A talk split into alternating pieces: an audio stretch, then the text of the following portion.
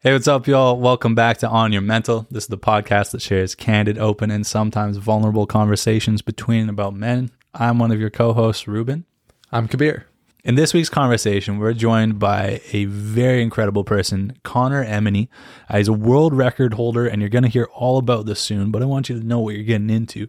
A world record holder for the youngest person to have completed an Ironman on six continents. And there's got to be something in there with the mind that, that, mm-hmm. that gets you through this kind of thing. And so that's what we wanted to talk about and discuss and learn and hear from. And it was a great conversation. Uh, Cabs had some good questions in here too. And we think you're all going to enjoy this one. So we'll see you in a second when the episode starts. Peace.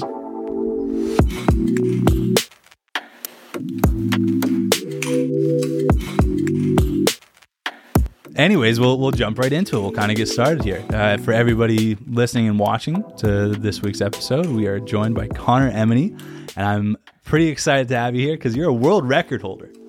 First of all, it is a world record, right? Yeah. Yeah, yeah, yeah. yeah. Guess so. That's not the only reason why I want you here, but it's pretty sick, man. Do you mind um, telling us a little bit about what this world record is so that our audience knows what you're... history is, in a way, or a big chunk of, I guess, what your life is now, I would imagine. Yeah, one hundred percent. Mm. So um, I recently became the youngest person in the world to do an Ironman on six continents. Fucking crazy, man. Um, an Ironman, for people, I guess, who don't know, is uh, comprises of a three point eight kilometer swim, one hundred eighty kilometer bike, and then forty-two kilometer run.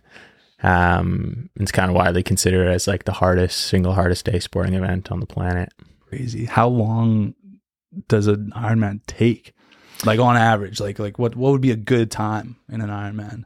Yeah. I think average time for like all across the board is mm. like just over thirteen hours. Holy shit. Yeah. I, I mean, I can't even sleep that long, you know, yeah. so it's a long, it's a long time to be moving. Um, wow. And I guess, yeah, my last one took me about eleven hours, so still a very long time. Oh, man, that's insane. I didn't, like, clearly do the the research of what an Ironman was. I wanted to just hear from you as to what it was. That's that's nuts. I don't think I've ever come anywhere close to any of those distances in any of those environments, you know what I mean? I heard wow. What I learned recently is uh, that they do the swim on purpose first, right? Yeah. So yeah, people don't drown. Exactly, right? Really? Yeah, yeah, yeah. It's Otherwise you could drown. Like, yeah, yeah. You know, doing it at the end, it's just like a safety element, but... That makes sense. Depends where you do it. None of them feel very safe, you know, like right. Elbows in the face, people going Are over each other. Are they that close? Oh, yeah. Yeah, yeah, wow. yeah. I've had my goggles just like ripped right off my face, oh, cracked lenses because I got elbows really? in the face. Oh, yeah. God, man. And you're you're on your own out there. You're on your own. Dude, like I'd be so scared, man. That's crazy. Mm-hmm. And you've been like competing in Ironmans then for how long? And how long were you when you, you hit that milestone, which is just crazy. It's it's very impressive. It is very unique, you know, to have that kind of experience. Yeah. Um, the crazy thing is only only you know just over two years ago. Wow. So my first Ironman was March seventh, twenty twenty. Wow. And I thought, you know, it was a big bucket list thing. Uh, I was like, I'm going to quit my job, move to New Zealand and do this thing because I was having a midlife crisis and... Midlife, buddy. yeah, yeah, yeah. Quarter, quarter life crisis. Quarter life crisis, yeah. Um, and, you know, it's ten days later. I remember March seventeenth vividly because Saint Paddy's Day in New Zealand, right? It was a wicked time. And then you wake up the next day and the whole country was locked down because of COVID. Oh, and true. I was stuck there. It was like level four lockdown, first country in the world to like put up their walls. You can't go anywhere. You can't leave your house. And it was freaky. It gave me sixty days to think about what I wanted to do and use that time to to look into this Ironman thing and read about this girl from Australia who ran an ultra marathon on every continent. And then I was wondering like, oh, I wonder if anyone's done this for Ironman. Mm. And only a handful of people did. And there was a spark in that moment that I was like, maybe I could do that, you know, and went all in on it. But you were a big runner beforehand though, right? Um, yeah. Yeah. I always enjoyed running, like did cross country growing up, but was never the fastest on, on the team, man. I just kept showing up and, um, yeah, honestly, I, I wouldn't say I'm a freak athlete. Like, I feel like I you know, I, I feel like I'm an ordinary person that did an extraordinary thing. And I think mm-hmm. more people are capable of that. I like that. I like that as a sentiment to kind of carry us through this too. Cause like I'm in my eyes, like I could never see myself doing something like that, but maybe that is just like a huge mental barrier of like, like wh- why not try, you know, like why not try to push yourself? I don't think I could do six Ironmans. Mm, I don't six think you could I don't think so. I'm just good at man. But yeah, an ordinary person doing an extraordinary thing. That's cool. That's cool. What we also want to talk about today, I mean, we'll we'll get into the athleticism stuff and um, talk about what that's looked like in your life too. But uh, we do also talk a lot about mental health on this podcast. It's kind of like the the main gist and the main point uh, for us being here is that young men, like like all of us, we're not not old yet, you know. Okay. Uh, young men tend to not talk about stuff and uh, be open with each other. So this is a good avenue to do that. Um, I guess we didn't really say yet, but we had met at a Movember event doing the uh whiskey turtlenecks, the same thing that we met Tim at, who was on last week. Mm-hmm. And that's just a bunch of guys who I think have the right mentality around this kind of thing, which is that it's there's there's value in in sharing and talking about what we go through. Uh so to maybe give us some context, some background, some history, what has your own story been like with mental health and yeah, just how that is weaved in and out of your life? Was there ever like a moment that made you think like, oh, I got to really care about this. It's important. Yeah. So, I mean, I kind of heard about Movember, like, you know, many people do growing up, mm-hmm. um, just through events and fundraisers in your community. And it was like, oh, it seems like a, a good initiative, you know, didn't really pay too much attention to it. And then like, I think five years ago, um, you know, we, we were, we were tasked for an assignment to like look at a charity that meant something. And I was like, well, men's health sounds interesting. Mm. I think that's a relevant conversation to be had.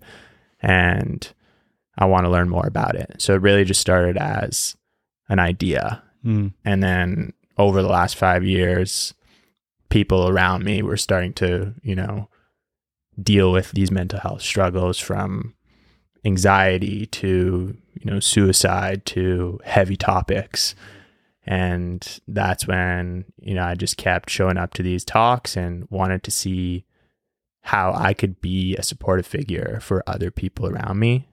And yeah, as of late, it's impacted just a bit closer to home with somebody near and dear to me that's working through their own demons and, and challenges. And um, I think that, you know, through through what I can do is educate myself, learn about it. And, and I think everything, everybody goes through something and you can learn something from everybody. And for me, it's just like, how do I be a supportive figure in other people's lives? Hmm. And that's kind of my angle towards mental health. Interesting. Yeah. So you, like, from the onset of when you started caring about it, it was more of, nice horn up there. uh, it was more of like, how can you be there for others? Yeah, I think it's I think that's a characteristic I've I've grown up with. You know, I had two older brothers, and, mm. or I have two older brothers, and um, we've always cared for each other. So mm. when things go wrong, you know, they were by my side in the schoolyard, and if things go wrong for them now, like I want to be by their side when I can. Mm. And I'm not saying that I haven't dealt with anything myself. Mm. You know, for mm-hmm. me, like, especially these last two years, you know, working a job, quitting a job, living in ten places in the last, you know, eighteen months. Mm-hmm. Um, I had a couple panic attacks. I had a couple of these moments of like, what the hell am I doing? You know, am I doing the right thing? Am I doing enough? Um, is this really dr- a dream that's worth, you know, chasing? Mm. Um, and my outlet for dealing with it all has been through sport. Mm-hmm. Um, and I don't know, there's something about triathlon in particular that, you know, it's a community thing, but it's very much individualized, you mm. know, swim, bike, run, and um, something that I, you know, coined or, or, or love about it too is the fourth discipline of like mental toughness. Right, right. You've got those three avenues, but there's that fourth one. Yeah. Interesting. I mean, I guess, yeah, like I, I was imagining that like maybe there were periods of, I don't know if doubt would even be the right word, but you kind of touched on it for a second there. There were like moments where you thought, am I going down the right path? Am I doing the right thing? Is this worth it? How did you kind of navigate those thoughts? Like how did, how did you deal with that? Because clearly you kept going and you still are. Yeah. Right. Yeah. So somebody asked me a while back, like, what's one thing you went all in on? And, mm. you know, and there's on my hat here, it says go all in. A friend of mine, you know, etched it into this hat, and it's just a reminder for me. And even on my ring here, I have engraved all in. And it's just this concept of like holding yourself accountable to something, no matter the highs, the lows, but for an extended duration of time mm. and seeing what magic can happen. And to me, I found that this triathlon goal was an opportunity to go all in. Mm-hmm. Um, at a huge level, at a huge level, Un- unbeknown of the outcome. I didn't know if I could do six continents. I didn't know how I would do them, you know, like financially, emotionally, physically. Mm-hmm. Prior to that first Ironman, I haven't really done anything for that duration in my whole life. So mm-hmm. it was definitely scary going to that starting line. And even when I was at the starting line, I was like, I don't know if I'm ready. Right. I think the lessons were like, you're never going to be ready. Mm-hmm. So you mm-hmm. have to try, you have to jump in and go all in, you know? Mm-hmm. I think I was listening to something the other day. This reminds you of that is, uh, even Muhammad Ali, when he was like about to step into the ring, was nervous and would wonder like, like, can I do this? This guy ahead of me, they're strong as shit. They look big. They're scary. How am I going to do this? But then you get in there and you get into the motions of it and it kind of takes over. Did you feel that at all? When you like, because you obviously train like a long period of time to go into these, does that reinforce your mentality while you're there? Yeah, one hundred percent. I think like visualization of anything, like especially these races, was once once I did one, I already knew I could do six. You know, mentally, hmm. that was a big check mark for me. Towing the line, I knew if I could get to the to the line, I could get through the race because huh. I had that mental win. And I don't know, like, have you heard this concept of the cookie jars before? No, no, tell us. So there's this concept of the j- cookie jars, and it's like, if you, if you're ever in a tough situation, you, you visually have this jar of cookies that everything you've gone through that was tough in your life is a cookie. And then when you're in a moment that's really tough, you dig into that jar and take a virtual bite of one of those cookies. Mm. So when I was in my second race and it was getting to, you know, hour ten, and I was like, I don't want to be here. I dug into that virtual cookie jar and was like, you know, you've done an Ironman before. Look how much you worked through to get here. You mm. ran one hundred K. You've trained. You're ready. This is like, it's it's mental. You're, you know, you've you've been here before. You're going to be here again. And like, you kind of callous the mind in that way. Interesting. Callous the right. mind. It's almost like you're reaching in there, like you're, it's like there's no real excuse. Like there's nothing stopping you. You've mm-hmm. done it before. Hmm. So you can do it again. Right. Yeah. And it's like self-belief, right? It's like at the end of the day, it's you versus you. And mm. um, I think human psyche and human nature puts all these barriers of no, like, you're taught to do this, you you should do that, look what your peers are doing. There's always all this like external evaluation and comparison. Mm-hmm. And I think, you know, tapping in, internal of like what drives you, what motivates you, how do you tap into your creativity, like what are the things that ignite your soul, and and how can you do more of those things are just gonna what make you live a happier life, right? Like where where did you learn that from? First of all, the cookie jar bit, I read that out of uh, David Goggins' book. Oh, nice. Yeah. Sick. David Goggins is stay hard. yeah, yeah. Stay hard. And, you know, like, I think he's he's an incredible guy, obviously, with some of the things he's done. But, you know, like duct taping your, your ankles together and running a marathon isn't the message you want to be portraying to everybody. He did that. Yeah, he, like, broke his shins and duct taped them. And yeah, he would bind, bind his... his his uh his hands behind his back and his his feet together, and he would throw himself in the in like a pool or something, and he'd swim to the other end. And he, he would before that he would give a little speech and be like, "Oh, I used to be shit scared of water." Yeah, right. It's like crazy. These crazy outlandish things. Yeah, but if you break it down, mm. there's there's big lessons in there, and and I think things that everyone can live by. And it's this concept of like microdosing discomfort. Hmm. Hmm. Well, you know, like, can you take a cold shower in the morning mm-hmm. and start your day with something hard, sets the tone for the rest of the day. Right. Or I was, there's this guy, Jesse Eitzer, and he talks about this Japanese proverb called misogi. And the, the concept is like, can you do something so difficult once a year that everything you do for the remainder of the year is just so mentally more achievable? Hmm. And he went and did like a hundred mile run, and it was like the hardest thing he's ever done. And he hated every minute of that thirty-six hours it took him, but everything else the rest of the year outside of physical pursuits became that much more, you know, possible. Hmm. It's interesting, like that kind of perspective of like you do this crazy physical feat and somehow that can make your mind go to things that aren't physical, just as you said there, and think that they are easier, like, or easier than they would have been otherwise. You know what I mean? Mm-hmm. Do you feel that way at all about like what you do? And that, this might be getting ahead of ourselves a little bit, but we'll get more into it. But like doing these Ironmans, right? Ironmen, would you call Iron Mans? Iron, I think Iron it's Iron Mans. Mans. I think it's Iron plural Mans. Of Iron Mans, right? Yeah, so, no, but it's Iron Mans. Exactly. Iron, there's no, yeah, there's yeah. no, there's no man in here. Toronto Mans. Like, there you go. Same, same. Yeah, yeah. Um, do you feel like having like gone through these? Do you f- ever experience that where it's like other things in life seem easier? A hundred percent. I think so. I think any challenge of, you know, I, like I'm in, in some capacity in a sales oriented role in my current mm. job, right? So just like the fear of rejection has kind of diminished, and it's like, hmm. it's just part of the process. And like, I know I've gone and dealt with so much more that if somebody says no to me on the phone, that's not going to ruin my day, you right. know? And that's a small example, but other elements of my life of like staying up and working on a passion project into, into the night hours, because mm-hmm. it's something that ignites my soul, is like, I used to be like, nah, twelve o'clock or eleven o'clock, like I'm going to shut it off, go to bed. But it's like, now I have this mental endurance to, to carry on with, with things that I know make me happy mm-hmm. and I derive purpose from. Interesting. Yeah.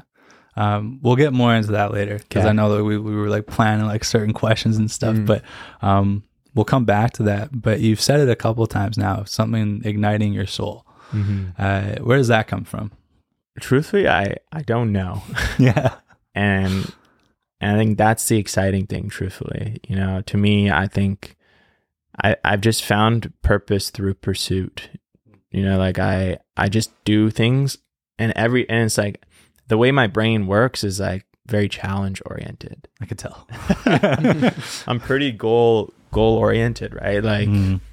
you know, this, this month I'm, uh, I'm doing like a cold plunge every day. There's twenty-eight days this month. I'm doing twenty-eight days, twenty-eight cold plunges with twenty-eight people, and trying to derive twenty-eight insights. And I just like gamify my life that way. Hmm. And there's things that I do that I hate. Like last month I did Veganuary, and I ate vegan oh, for January. And there's nothing, there's nothing against no, nothing vegan, right? No, no, no. But I just. But if you didn't have to. Right? It's like, you don't have to do these things. But in life, you don't have to do anything. Microdosing if, discomfort. Exactly. If you can come back and do these things, whether it's for a day, a month, a week, a year, that are like challenging you, you start to build new thresholds. Hmm. And then back to your, you know, question of igniting your soul, the more things you try, instead of finding what you like, you really quickly find out what you don't like. Hmm. And I think it's by process of elimination, you start to put the pieces together of what you do like. Mm-hmm. Mm-hmm. We've had that come up like a couple times on other episodes. The idea of like, try, try everything, like try whatever you want to try, yeah. because you find out the stuff that works and doesn't work. Right. It makes sense. It makes sense. Um, it sounds like obviously fitness is a huge thing. Um, staying active is a huge thing for kind of maintaining and upkeeping your mental health. It also sounds like setting goals is major to you as well. Mm-hmm. What else, including those things, I guess, like feeds into your mental health and keeps you keeps you sharp, keeps you in shape?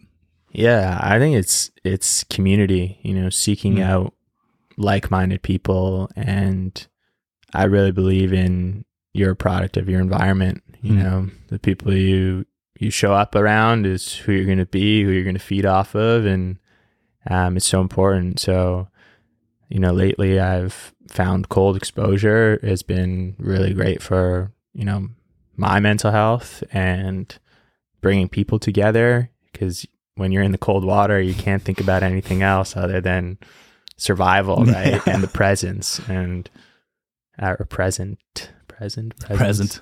Okay. We'll go with that. Sure. It's always a present. Mm.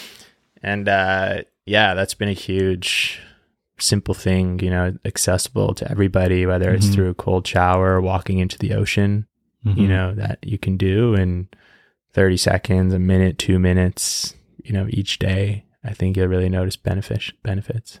Can I ask, like, when you first started doing cold plunge stuff or cold showers, whatever, yeah, did you just jump straight into being in there for like two minutes, or did you ease into it? Did you build up to that kind of level of tolerance?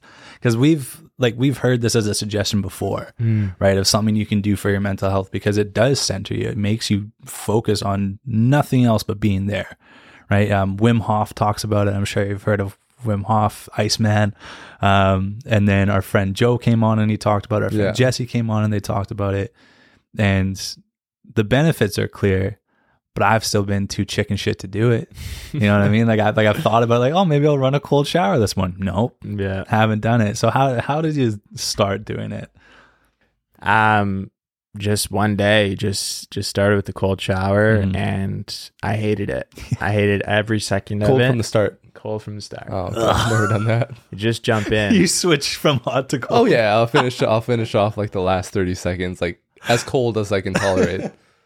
Yeah, yeah. I mean, that's a good way to to ease into it, though. But yeah. in my mind, it was like, just start, jump in, deal with the discomfort. And I'm not gonna lie to you, like I've been doing it for like a year now, or more, more or less, and I don't like it still. Still daily? Um, this month I'm doing daily. Just this month, yeah. Weekly for sure. Wow. But yeah, I hate it. Yeah, truthfully, I hate it. I I don't like any second of it. I don't want to be in the cold water. Um, but I know it's good for me, and it really sets the tone for the rest of the day. No kidding. No kidding. So physical stuff, getting cold, and community. Yeah. Um, you mentioned community, and uh, I know like before we came in here and started talking, you originally moved here in Vancouver from Toronto. Mm-hmm. And when you were doing these Ironmans over the last couple of years, you said that you've stayed in ten different places.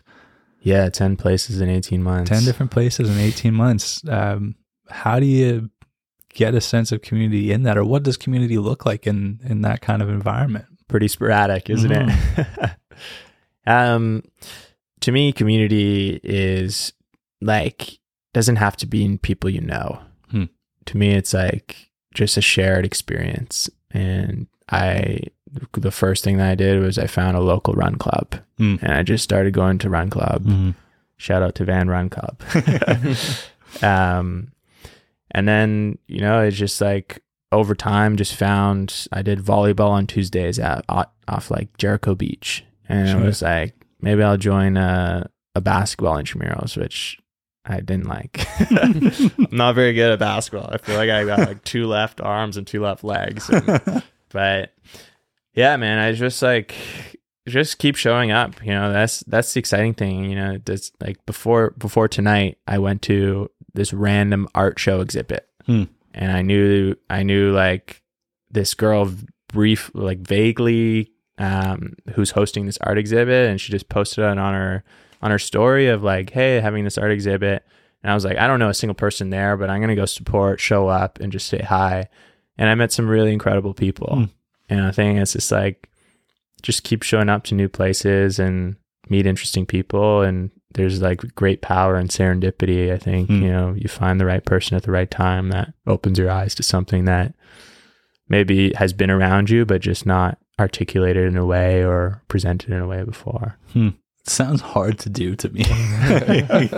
it's it's so like it's so outgoing. Like mm. you're it's it's that to me sounds like microdosing discomfort in a way, right? Like even through community, like you're putting yourself in new situations with new people and just accepting whatever the outcome of that is going to be. I mean, even you coming here, you know what I mean? Like yeah. we barely talked at, I don't think we even like really talked at yeah. the event. We listened to you talk, mm. right? But here you are, which is pretty cool. Yeah. yeah. It's, it's fun, right? You know, mm-hmm. feed off of energy. And w- the, one of the things that I, I was thinking about my way over here was like, why do I like these? And hmm. what I like is doers, people that do things. And mm. you two are doing something. You're doing something for yourself, but for the community. And like, I feed off of that, you know, and that's the type of people that I want to be around. So it makes me feel good. There you go. There you go. I'm honored to be here. This well, is great. We're, we're honored to have you, man. For sure. Yeah. Uh, let me reset these cameras. Nice. I got to pee. Hot break. Hot break. I'll ask you that thing about Ironman while you were in there taking the world's longest pee. For God's sake. Energy drink win. Right through that. There you go. There's a world record for you. uh, nice. Um, yeah, we wanted to touch on like why you started doing triathlons then. Triathlons and uh, and Ironmans. Yeah, so it was um, in second year, first year, first year university. I was like, I grew up playing hockey competitive, um, had some bad concussions, decided not to pursue hockey anymore. And then first year, I was like, what what teams am I going to try out for? What what am I going to try for fun? And then two of my high school friends and I, who all went to the same university, were like, let's try out for the triathlon club. And it was hilarious because like one of the guys couldn't swim, so he didn't make it past the swim test. He was like doggy paddling yeah. in the swim strat. I was like, oh man, poor guy. Um and it was only like fifteen minute swim, which which is a long time if yeah, you haven't you swam have to be in the water. Yeah but but uh, and then the bike happens and my other buddy's bike tire popped. So oh. he didn't make it past the bike. Because of the bike tire. Because of the bike Come tire. Come on. And I was like, oh. But I, I, I ended up continuing through and, and did the run and like was like, wow, I really enjoyed that. And there's some cool people there that I was chatting with. And I was like, you know what? I, I did well enough to like, you know, make the, the club team or whatever it was. And it's like, I'll give it a try. It was pretty low commitment. And long story short, there was a guy there. Um, we started doing all these races, but they were short circuit, fifteen minute swim, fifteen minute bike, fifteen minute run, all mm. timed. There was a guy there and then by the name of Ben Rudson, who I would compete head to head with, you know, beat him in a couple of races. This is your rival. Me. Yeah, yeah. And then he went off and, you know, went to Ironman World Championships in Kona and came fourteenth in the world for our age group. Wow. And I was just like, back to this ordinary person doing an extraordinary thing. I was so taken aback of like, I I beat this guy in races. Like, how did he do that? Yeah. And it blew my mind. And I remember it was like twenty fifteen and I sent him a text message or a, a message on Messenger. And I was like, by twenty twenty, I'm going to do an Ironman. And in twenty twenty, I did my Ironman. That's sick. And I responded back to him. I said, thanks for the inspiration. That's awesome. That's awesome. But it just takes one person to show you what you're, what's what's out there. Yeah, yeah. And, and that if they could do it, then you can do it. You right. know? And it was just like, I, and I had the same shaking fear that there's no way I could do that. You know, mm-hmm. I was like, this guy must be made of something different. And then you just you start thinking about it more. You get ex- more exposure. And mm-hmm. anyways, that's that's the story of how it I got like into it. It sounds like a cookie jar. Yeah, you yeah. beat him before. You yeah. could do it again. yeah, yeah, yeah, yeah. It's funny because yeah. we we try not to compare ourselves, mm-hmm. but in some some of these situations, it's good for us. Yeah, you know, it comes out as a mm-hmm. as a good result. Yeah, and it, and it, something I heard a long time ago is like jealousy is actually a sign of or a clue of where you want to be. Mm. So if you're jealous of somebody for something they're doing, you know that always seems like a negative thing, but really, if you think about it, they have something that you don't have mm. that you want, and it's a clue to work towards and get it. Mm-hmm. Mm-hmm. And if you take out the the person to person aspect of jealousy, right? If you if you isolate it to being like, I want to be able to do that thing, mm-hmm. or I want to be able to have that thing, whatever it's going to be, then it's not like a negative feeling towards that person. It's motivation, exactly, right? It's something that's then fueling you to to get to that point. Yeah, that's cool. Yeah. That's cool. Because yeah, it's like without those, without someone there to compare to, in this in this sort of situation, then you you don't see yourself getting to that goal. It's almost like mm. it's showing you the stairs to that mm-hmm. goal. because mm-hmm. without it, without that person, you might not even look look that way. Yeah, mm-hmm. yeah, yeah. This person that you've been side by side with, this rival you've had, yeah. they go off and do the Ironman. If they hadn't gone off to do the Ironman, maybe you wouldn't make that pivot. Who knows? Exactly. Who knows? Um, but uh, what we'll do, we'll we'll kind of drill into a bit more of the mental side of things. Yeah. That's the stuff that I want to I want to ask questions about. Cool. I'm very curious. Um, let's start with uh, with race day. Right. So you talked about your first race, feeling very like nervous coming into the race, um, and having some, some questions for yourself at that time. Walk us through what it feels like. What is your mindset on race day now? And maybe reflecting back on then too, because you've done more than one Ironman now. Right? Yeah. Has yeah. it gotten better and better? Yeah. I think there was a progression for sure. Um, But first, first race, it honestly feels like yesterday. It was something that I looked and worked towards for six months. So I left my job in Canada, moved to New Zealand, gave myself six months to train for the race. Um, and when I toed the start line, I was like, I was, I was shaking. I was like, oh man, I'm like, I don't know, am I ready for this? Like, is this something that that I can do? And then, you know, you. You, you hear the, the cannon go off mm. and there's, you know, two thousand people running into the ocean. There's that many people in the race? Yeah. God. I'm sure the adrenaline's going too at that point, right? right? And it was, it was funny. I just like remember this one lady so vividly. It was kind of like, remember in high school or you'd write a test and you're in the hallway before your class and people are like, what'd you do for this test? What'd you do for this or answer? And I'm just like, man, like I got to think about my own test. So like, yeah. I get it, right? But she was like, anyone have any salt tabs? Anyone have any of this? I was like, oh no. Like, and then I start questioning. I'm yeah, like, yeah. do, I, do I have my blocks? Do I have my gels? Like, yeah. do I have my shoes? Like, and just like, you gotta, you gotta learn how to tune everybody out. Right. Mm. And, um, yeah. So to answer your question, feelings, like I was scared. I didn't know if I could do it. I thought I could do it. And I was uh-huh. like, there's only one way to try or one way to figure this out, and it's to try it. And I knew it was going to hurt. I knew it was going to suck, but I knew it was something that I was like, it's one and done. You're never going to do it again. And then sure enough, did it again. But the swim was actually okay. I was mm-hmm. most worried for the swim because I didn't grow up swimming. Like I mentioned, mm-hmm. you know, I YouTubed how to swim. Like I took swimming lessons when I was five, but like, I YouTubed how to swim for technique for long distance, you know, mm. almost four kilometer swim. You're out there for an hour. It's like technique really helps. I keep and, hearing these times, these distances, and I just, my head just goes, fuck, like there's no way. Mm. Sorry. Go ahead. No, no, you're good, man. It's like, I, uh, yeah, I, I think like the swim, although it was, I think maybe it was the adrenaline that got me through, but mm. it went by so fast. You mm. just got into a groove. You're like, it was beautiful location. You know, I was like so present, so with it. The first little bit was pretty rough. Like people were swimming over me and then kind of you like spread out, you get your own like kind of space to, to swim.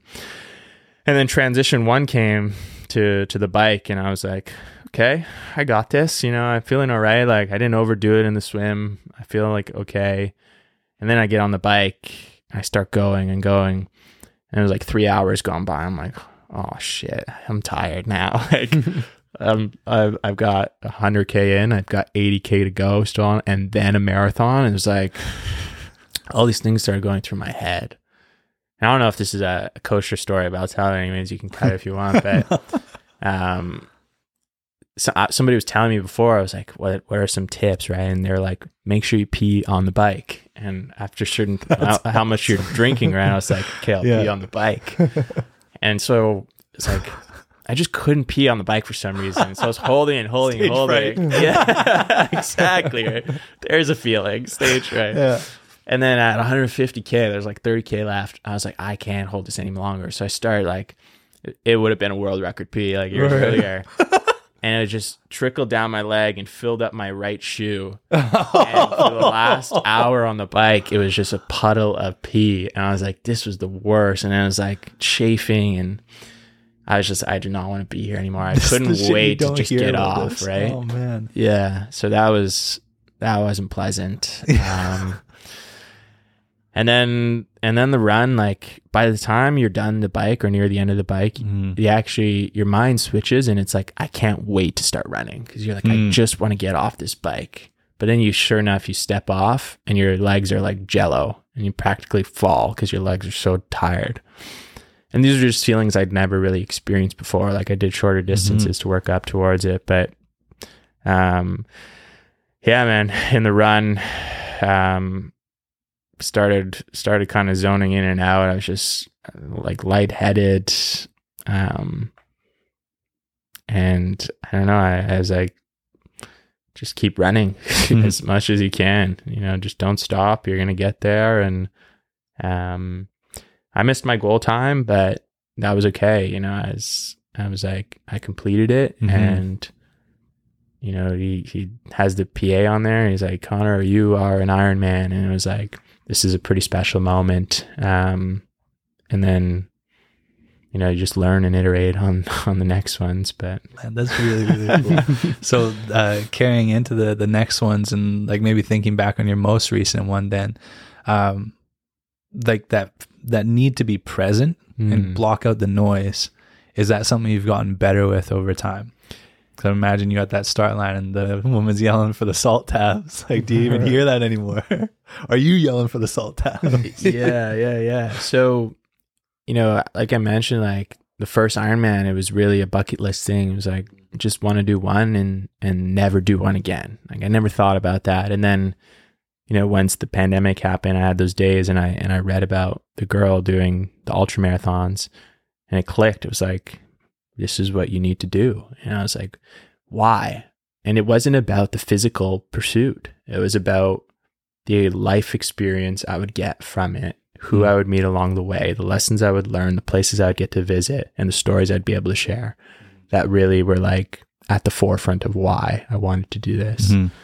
So yeah, I, I just like, to me, it was like, if I can do this, then anything is possible. And hopefully, you know, some other kids see that and they can believe that they can do something that drives them. Mm-hmm. And instead of telling everybody, I just wanted to put my head down and do it, mm-hmm. you know, and that's really what drove me. And, um, it's what continues to drive me towards, you know, this next goal of Antarctica. Oh, no way. Really? Like not an Ironman in Antarctica. You can't do that. Yeah. Whoa. Was that a thing? It's not a race. It's not a sanctioned race, but yeah. um, I'll be. The, I want to be the first person to do an Ironman on seven continents. That would be oh, wild. Yeah. So I'm planning, um, working towards it, and gonna make it happen. I don't know. You how are. Yet. You are know. Gonna make it happen, know. Man.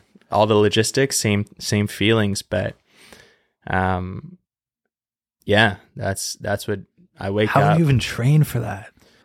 Yeah, I wish I could, like, like, I wish I could show you so cold. videos, but every weekend, man, I'm I'm in the glaciers, in the mountains, like swimming. Wow.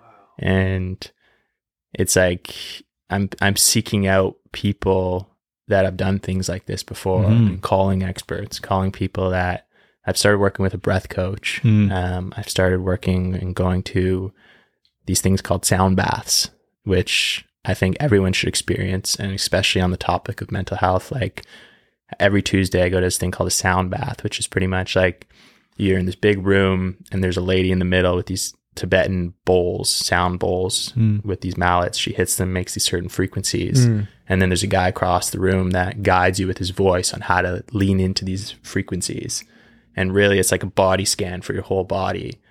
And it's just like, you get to experience your body almost from an outer body experience. And I don't know, my body's just craved this experience every week, and I go every Tuesday, and it's wow. just like an hour of time dedicated to healing within.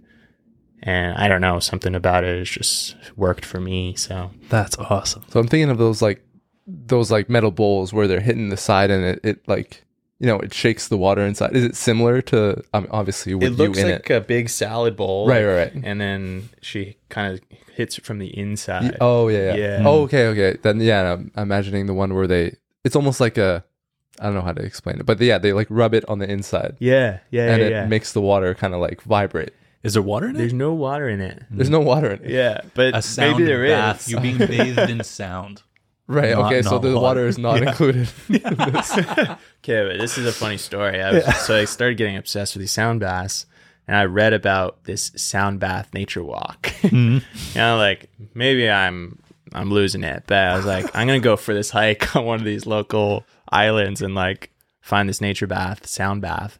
And I show up. I'm walking through this forest, and I'm like, where the hell are these baths? And I was like, so I asked somebody, I was like, hey, like, do you know where these baths are? And they're like, oh, no, like a Japanese sound bath is like when you just are present in nature. And I was mm. like, oh, for fuck's sake. This is before I knew what it was. Me, yeah, I was like, I love it. But anyways, mm-hmm. um, something I, I really would recommend anybody try. Yeah, interesting. There's um an artist that I really like, uh, Jhené Aiko.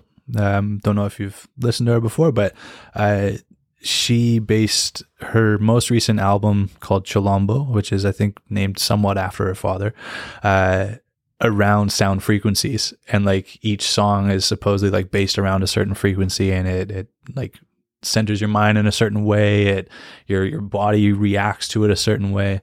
So like sound therapy is really interesting to me. Like that idea of sound affecting you at a physical level like that. Yeah. Really cool. Yeah. Really, really cool. Um, but yeah, an ordinary person doing extraordinary things. That's kind of the theme that came up there too, with, with more of what you were talking about. And yeah.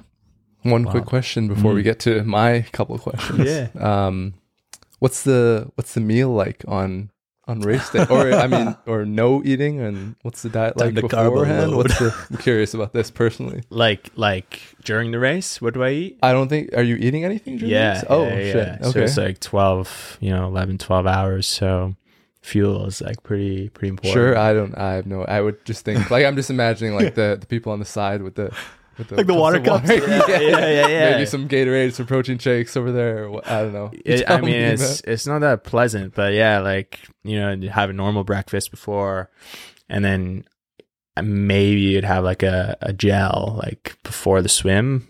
I I didn't. I just have like my big breakfast, like those like Gatorade coffee. Gels. Yeah, goo gels or mm. um, like different whatever brands there are, whatever. But just kind get of get this man a sponsor. Yeah, yeah, please. um, but yeah, you do that, and then really nothing on the swim. It's hard to eat in the water. Once you mm-hmm. come out of the water, you pack like a lot of people do peanut butter jam sandwiches, easy like fast carbs, easy right. carbs to get mm-hmm. down, or like avocado or hummus kind of stuff like that on bread, like. Mm-hmm. Nothing too fancy, but like just, higher calorie. Yeah, mm-hmm. high calories, like just good carbs to to absorb into your stomach. And then on the bike, um, and this is this happened through a lot of experimentation. My brother and I were like, my brother's very calculated, so he was like doing all the macros, and he was like, we need this amount of protein. This is the CrossFit amount. Brother? Yeah, yeah, yeah. yeah. So he he did one of the Ironmans with me, mm. and um, he was like, I think if we bring twelve builder bars, you know, those Cliff yeah, bars, yeah, yeah. protein bars, we'll be good. And I was like, okay. And so my first we'll race, we each had twelve builder bars. And dude, after the first one, I couldn't eat any of the other ones.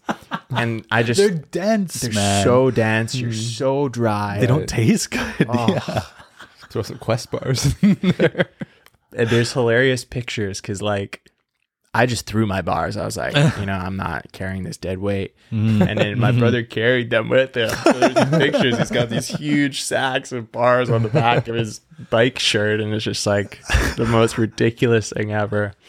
But over time, um, I've moved towards like a comprehensive drink mix. So mm. it's got like protein, carbs, electro- electrolytes, salts, um, slow releasing kind of like amino acids and everything into a drink that's easy to just put down mm. and have two bottles.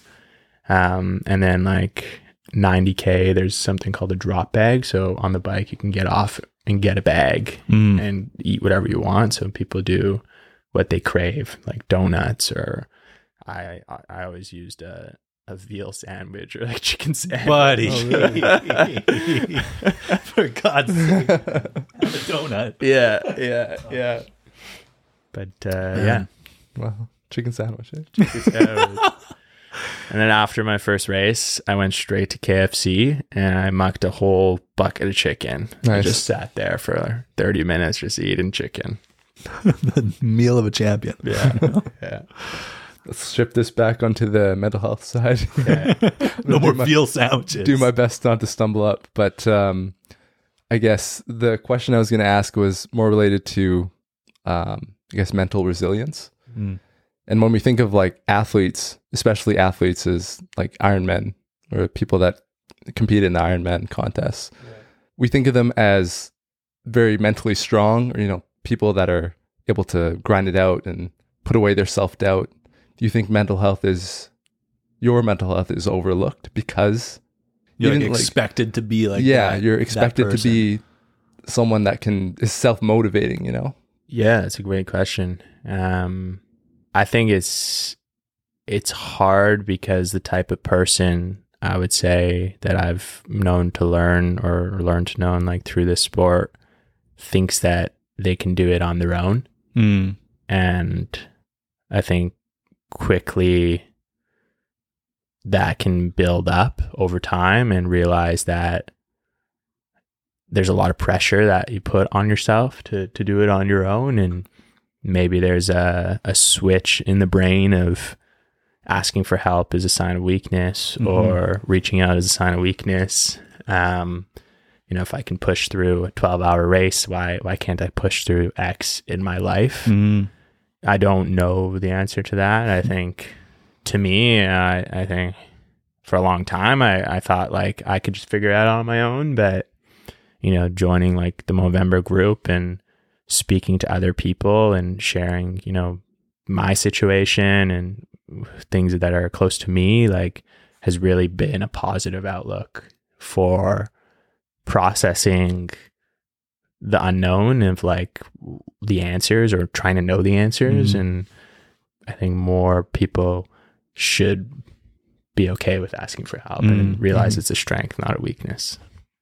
Do you feel like there's like, um, a needle shifting in the right direction with that kind of thing? Because I, I feel like it's maybe people with more of a traditional mindset of like, oh, I can just deal with whatever I'm going through. In the athletic world that, that you live in, are more people comfortable with reaching out for help when they need help? You know, for myself, I think, I think it has been hard to reach out for help. Mm. Um, and I don't know why. Right. I was going to say why. Yeah, yeah. I don't know why. You know, some, some people find it easy. I think there is, there's this, there's this wall that's around me of, you know, almost this, this facade of making sure that everything looks okay or feels okay. Um, You're the Iron Man. Yeah. Right. And I think that's, that's hard, right? It's like, maybe, maybe to you, to you or people around me, they see me as this Iron Man, but I think I, that's, that's not who I am. Mm-hmm. You know, I'm Connor, mm-hmm. and I'm mm-hmm. an optimist, and I'm, you know, a creative, and I'm so many other things, mm-hmm. but, um, you know, my, my fear truthfully is like, who are you without your greatest characteristic trait? Mm-hmm. Right. And how do you think about yourself as that? And I think that's a question that is a challenging question, but needs to be faced, and something I'm unraveling and, and seeking help with, mm-hmm. you know, not trying to un- uncover that. Yeah. It's perhaps a, a thing that you find the answer to with time. Mm-hmm. Mm-hmm. It reminds me of what the um I forgot his name, mm. so I apologize if he if he was watching. He was at the Whiskey Turtleneck uh, event, and he was one of the guys that said he played for, I think it was U B C on the football team. Oh, yeah. And um. after he right, and after he finished playing, he was having, I guess, trouble finding out who he was, mm-hmm. now that he stopped playing. Yeah, you know, mm-hmm. so yeah, take away that thing, what are you, right? Who are you, I guess? Yeah. And yeah, it's a, like, you know who you are, you know, but it's, it's, it's that idea of everybody else knows me for this. Mm-hmm. Right. So like, what are you to other people? Because that, that's like a reality of existence, right? Like you, you are seen by other people in a certain way. People perceive you as something and people know you as something. If that thing's gone, what else is, what else is there? Mm-hmm. And you know what that is, but how does that present out? This question that you asked, Kabir, it, it makes me think of uh, you in a way, Cabs. Um, but when I look at someone who is clearly athletic, like both of you guys look strong. You know what I'm saying? You're a big guy, Cabs. Like like tall. More athletic. And then me. And and you're strong. Big, strong guy. And when, when I look at people like that who are like obviously fit, there's a piece of me that does think like you can't be weak in any way. Right. And and I think maybe that's just my own attachment to like weakness being represented in like looking for help mentally or struggling mentally or, or just dealing with life. Right. It makes me think like you can't be weak. You're always strong. You look strong. You've got to be able to be strong. Do either of you ever feel that way even about yourselves? Like, do you, like Cabs, you go to the gym so often, mm. right? And it's such a big part of your life. Do you ever feel like if you weren't as strong, you somehow weaker mentally too? Oh, yeah. Yeah? Yeah. Yeah. Yeah. Like we've talked about this before where I found a direct relation to basically how often I gym and my mental health. So if I'm missing... If I'm missing even like a day more than I should, mm. I can I can feel the dip in my mental health. There's self-doubt, less confidence, less wanting to go out and mm. like, see my friends and stuff like that. Yeah, no, there's, yeah, no, there's, a, mm-hmm. unfortunately, the like a, yeah, there's a there's a big connection. Yeah, and I've found my comfort with it because it helps me it helps me stay consistent, which I do appreciate, mm-hmm. but. If like, for example, had a, I, I have recurring injuries once in a while, but when that injury does come, there's a lot of doubt. But, derails you know, so much more than yeah. just the physical aspect of things. For sure. Yeah. It leaks into every aspect of my life. Leaking all over. All over the place. Over. I'm soaked. I'm peeing on my bike. Yeah. Yeah. Yeah. Total. How about you, Connor? Have you, like, do you feel like, uh, I don't know if pressure is the right word or not, but do you feel like you have to maintain that in order to feel strong in other aspects of your life? Um, short answer, yes. Mm. I think, you know, a healthy body leads to a healthy mind. Mm-hmm. And I believe that, um, to the, to the extreme that, that I do, I think maybe not. Mm. But I I would lie I'd be lying if I said I don't think about or I think about I always think about this like itch of like mm.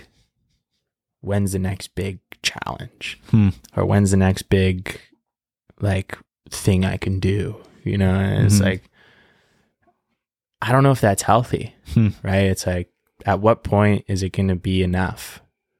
Mm. Mm-hmm. Why is it always what's next, what's next, what's next? And I've been thinking about that a lot.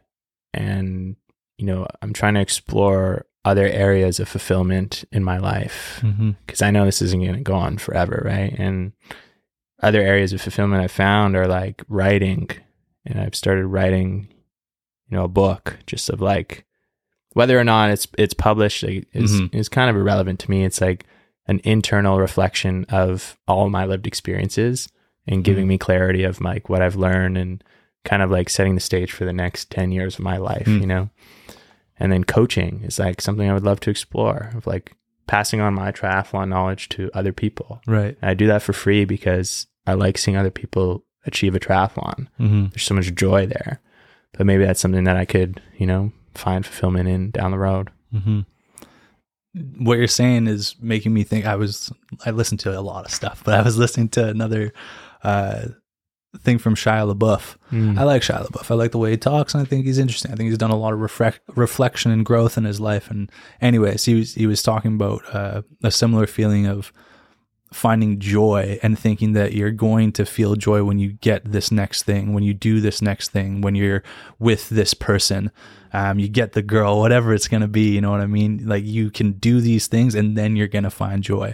Um, but what he was talking about, and to me, like, a lot of what you're saying kind of sounds similar, is he realized that it's sharing the stuff that he goes through and deals with and seeing how that improves the lives of other people. That's where he's finding joy. And when you talk about wanting to do coaching, when you talk about writing this book, which is probably going to help people, when you're on this podcast talking about the stuff that you go through and deal with, that's going to be helping people. Like, that to me would be like something that can bring that same level of satisfaction of like, yeah, I am doing the right thing. And that next thing is maybe a piece of you, you know what I mean? Like, like searching for that next thing all the time. But like, maybe that is really the bulk of what you're doing, which is being there for other people. You said that right at the start of the talk. Yeah. I mean, this right now is the magic, you know, it's like being present. And, you know, Shia, Shia LaBeouf, I love that guy. Yeah. Just do it. Yeah. Which, don't let your dreams be dreams. Right. Which I think there's a lot of power in that too. Mm-hmm. It's like, just do it. Like, whatever you're on the cusp of, just do it. Mm-hmm. Whether you fail or not, like, like you'll never know. The, mm-hmm. the fear of regret or it's going to outweigh the fear of trying. Right. Uh-huh. And uh, the words of Bob Ross, the amount of time you spent thinking about painting, you could have finished one already. There you go. There you go. Yeah, he does say that. Yeah. He says it in the new Lil Yachty album, which I told you to listen to, Cabs. Uh, Man. Um, I think, Cabs, you had another yeah, yeah, question. question. Yeah, yeah. More on the, um, I guess, your your mind and the resilience topic. But um, does the does the mental resilience you've kind of gained through... through these Ironman and, and tri- triathlons you've done. Ironmans. Ironmans. Damn it, I got it wrong. I said it earlier too. Uh, does the mental resilience, um, does it translate at all to your personal life, you know, when you're going through issues, trials and tribulations? Yeah. Um, I think, you know, just the conquering something you never thought you, you was possible gives you this feeling of anything is possible. And I think that that's a par- powerful feeling to, you know, take with you in every facet of your life, whether that's showing up for somebody that needs you at the right time, not knowing the words to say, but just being there and trusting that you can say the right thing, you mm-hmm. know, is possible. Jumping in and, and tackling something that you've been wanting to do for a long time, I think is possible, mm-hmm. right? And yeah, I really, I really... you know, that, like Steve Jobs quote of like, mm-hmm. you can't connect the dots looking forward, but you can connect them looking back. Mm-hmm. Like when I was doing these races, I didn't really know my why, but I knew that I'd find purpose in the pursuit of doing it, which I did. And I think it's these moments now that I'm still uncovering the why and the lessons and peeling this like onion, if you will, mm-hmm. you know, of just like layer after layer. And it's like, not everything is going to give a reason right in the time.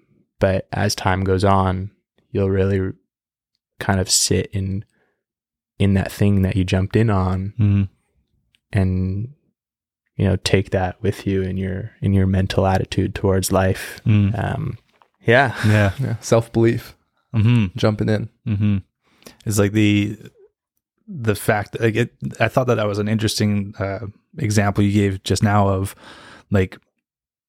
Being able to be there for someone, not knowing if you're going to say the right thing, right? I mean, so much of what you said today, Connor, is like anchored around being there for other people, which mm-hmm. is, it's, it's a great way to kind of live, you know? Um, but you've done the impossible. To me, it's the impossible. And to you at one point was the impossible of completing an Ironman. You can do the impossible of being there for somebody. You can do the impossible of choosing to hop continents and move to New Zealand and, and train and do an Ironman over there for the first time, right? Um, yeah, it, it translates in in ways exactly the same that you can you can just just do it, yeah, right? Just be there and be present, and yeah, pretty pretty incredible. If I if I was to sum, you know, that up, that lesson is like it it teaches. If anything, I've taught or I've learned is like do the thing that scares you. Whatever that is, if if it scares you, that's a good sign that it's worth pursuing, hmm. worth, worth, you know, doing. Cause if it was easy, everybody would do it, you mm-hmm. know? So mm-hmm. my, my advice to anybody is dream big and go all in on it. Um, do what, do what scares you. Mm-hmm. And you know, if it, if it doesn't scare you, then you're not dreaming big enough. I love it. Mm, I love well it. Said. Well said. Um, I don't want to take away from that at all. So I'll let us kind of wrap up around there. That's I'll take it. away from that. Yeah. Oh, there's one more question that I know you need to ask. Okay. Okay. One last question. Is my very, favorite rapper? Very, no, no. No, very serious question. Mm. Why did you quit the role of Captain America? You're a goddamn stud, Connor. You son of a bitch. Yeah. We were, we We've were, been joking about it the whole time. I think we were joking about it at the Whiskey Turtleneck. At the Whiskey thing, right? Turtlenecks. Like, this, this guy, guy I'll like... pull up a picture. This guy shows up in a burgundy, nice maroon yeah, that was a nice, suit. That was a nice suit. Turtleneck, looking slick. Uh, Fuck, man. Unbelievable. And then and then he starts talking and he says, oh, I've done six triathlons. Oh, shit. Okay, okay. Like, oh, my God, man. No, I, uh, easy replacement for Chris Evans. Chris Evans, yeah. yeah. Chris yeah. Evans. Yeah. yeah. If only he could get, you know, one one millionth of his paycheck, that would be yeah. nice. You'd be set for as many Ironmans as you ever want to that's do. That's right, man. that's right. Man. Joe's Ironman, not Captain America. Yeah, exactly. yeah. Um, Connor, thanks for coming in, man. Thanks for coming in and, and just sharing your perspective on life, dude. It's, it's, uh, You, you've done incredible things, but I really like what you said at the beginning. You've said it in the middle. You've said it towards the end here, which is you're an ordinary person who's done extraordinary things. And I think that that is the one of the main lessons I want to take away from this, which is that like nothing really is impossible until you start really doing it. You hear it so many times, but uh, I like that way of saying it. You know, you're an ordinary person who can do extraordinary things, and our audience can do the same, and that that scales. You know, a, an extraordinary thing does not have to be an Ironman. An extraordinary thing might be for you the difficult conversation that you're afraid of having this week with a person that really matters in your life. You know, that is extraordinary as well. But you can do it. You just can. Um, so that's how I want to end things here. I want I want to wrap things up there. Uh, I hope everybody listening and watching, you liked this week's episode. I enjoyed the conversation, and. Yeah, if you if you did, leave a like, smash that like button. Yeah, leave that's a what comment. I usually say. Nice, nice. And uh, of course, make sure you're following or subscribed to the podcast. And we will see you all again next week. Peace.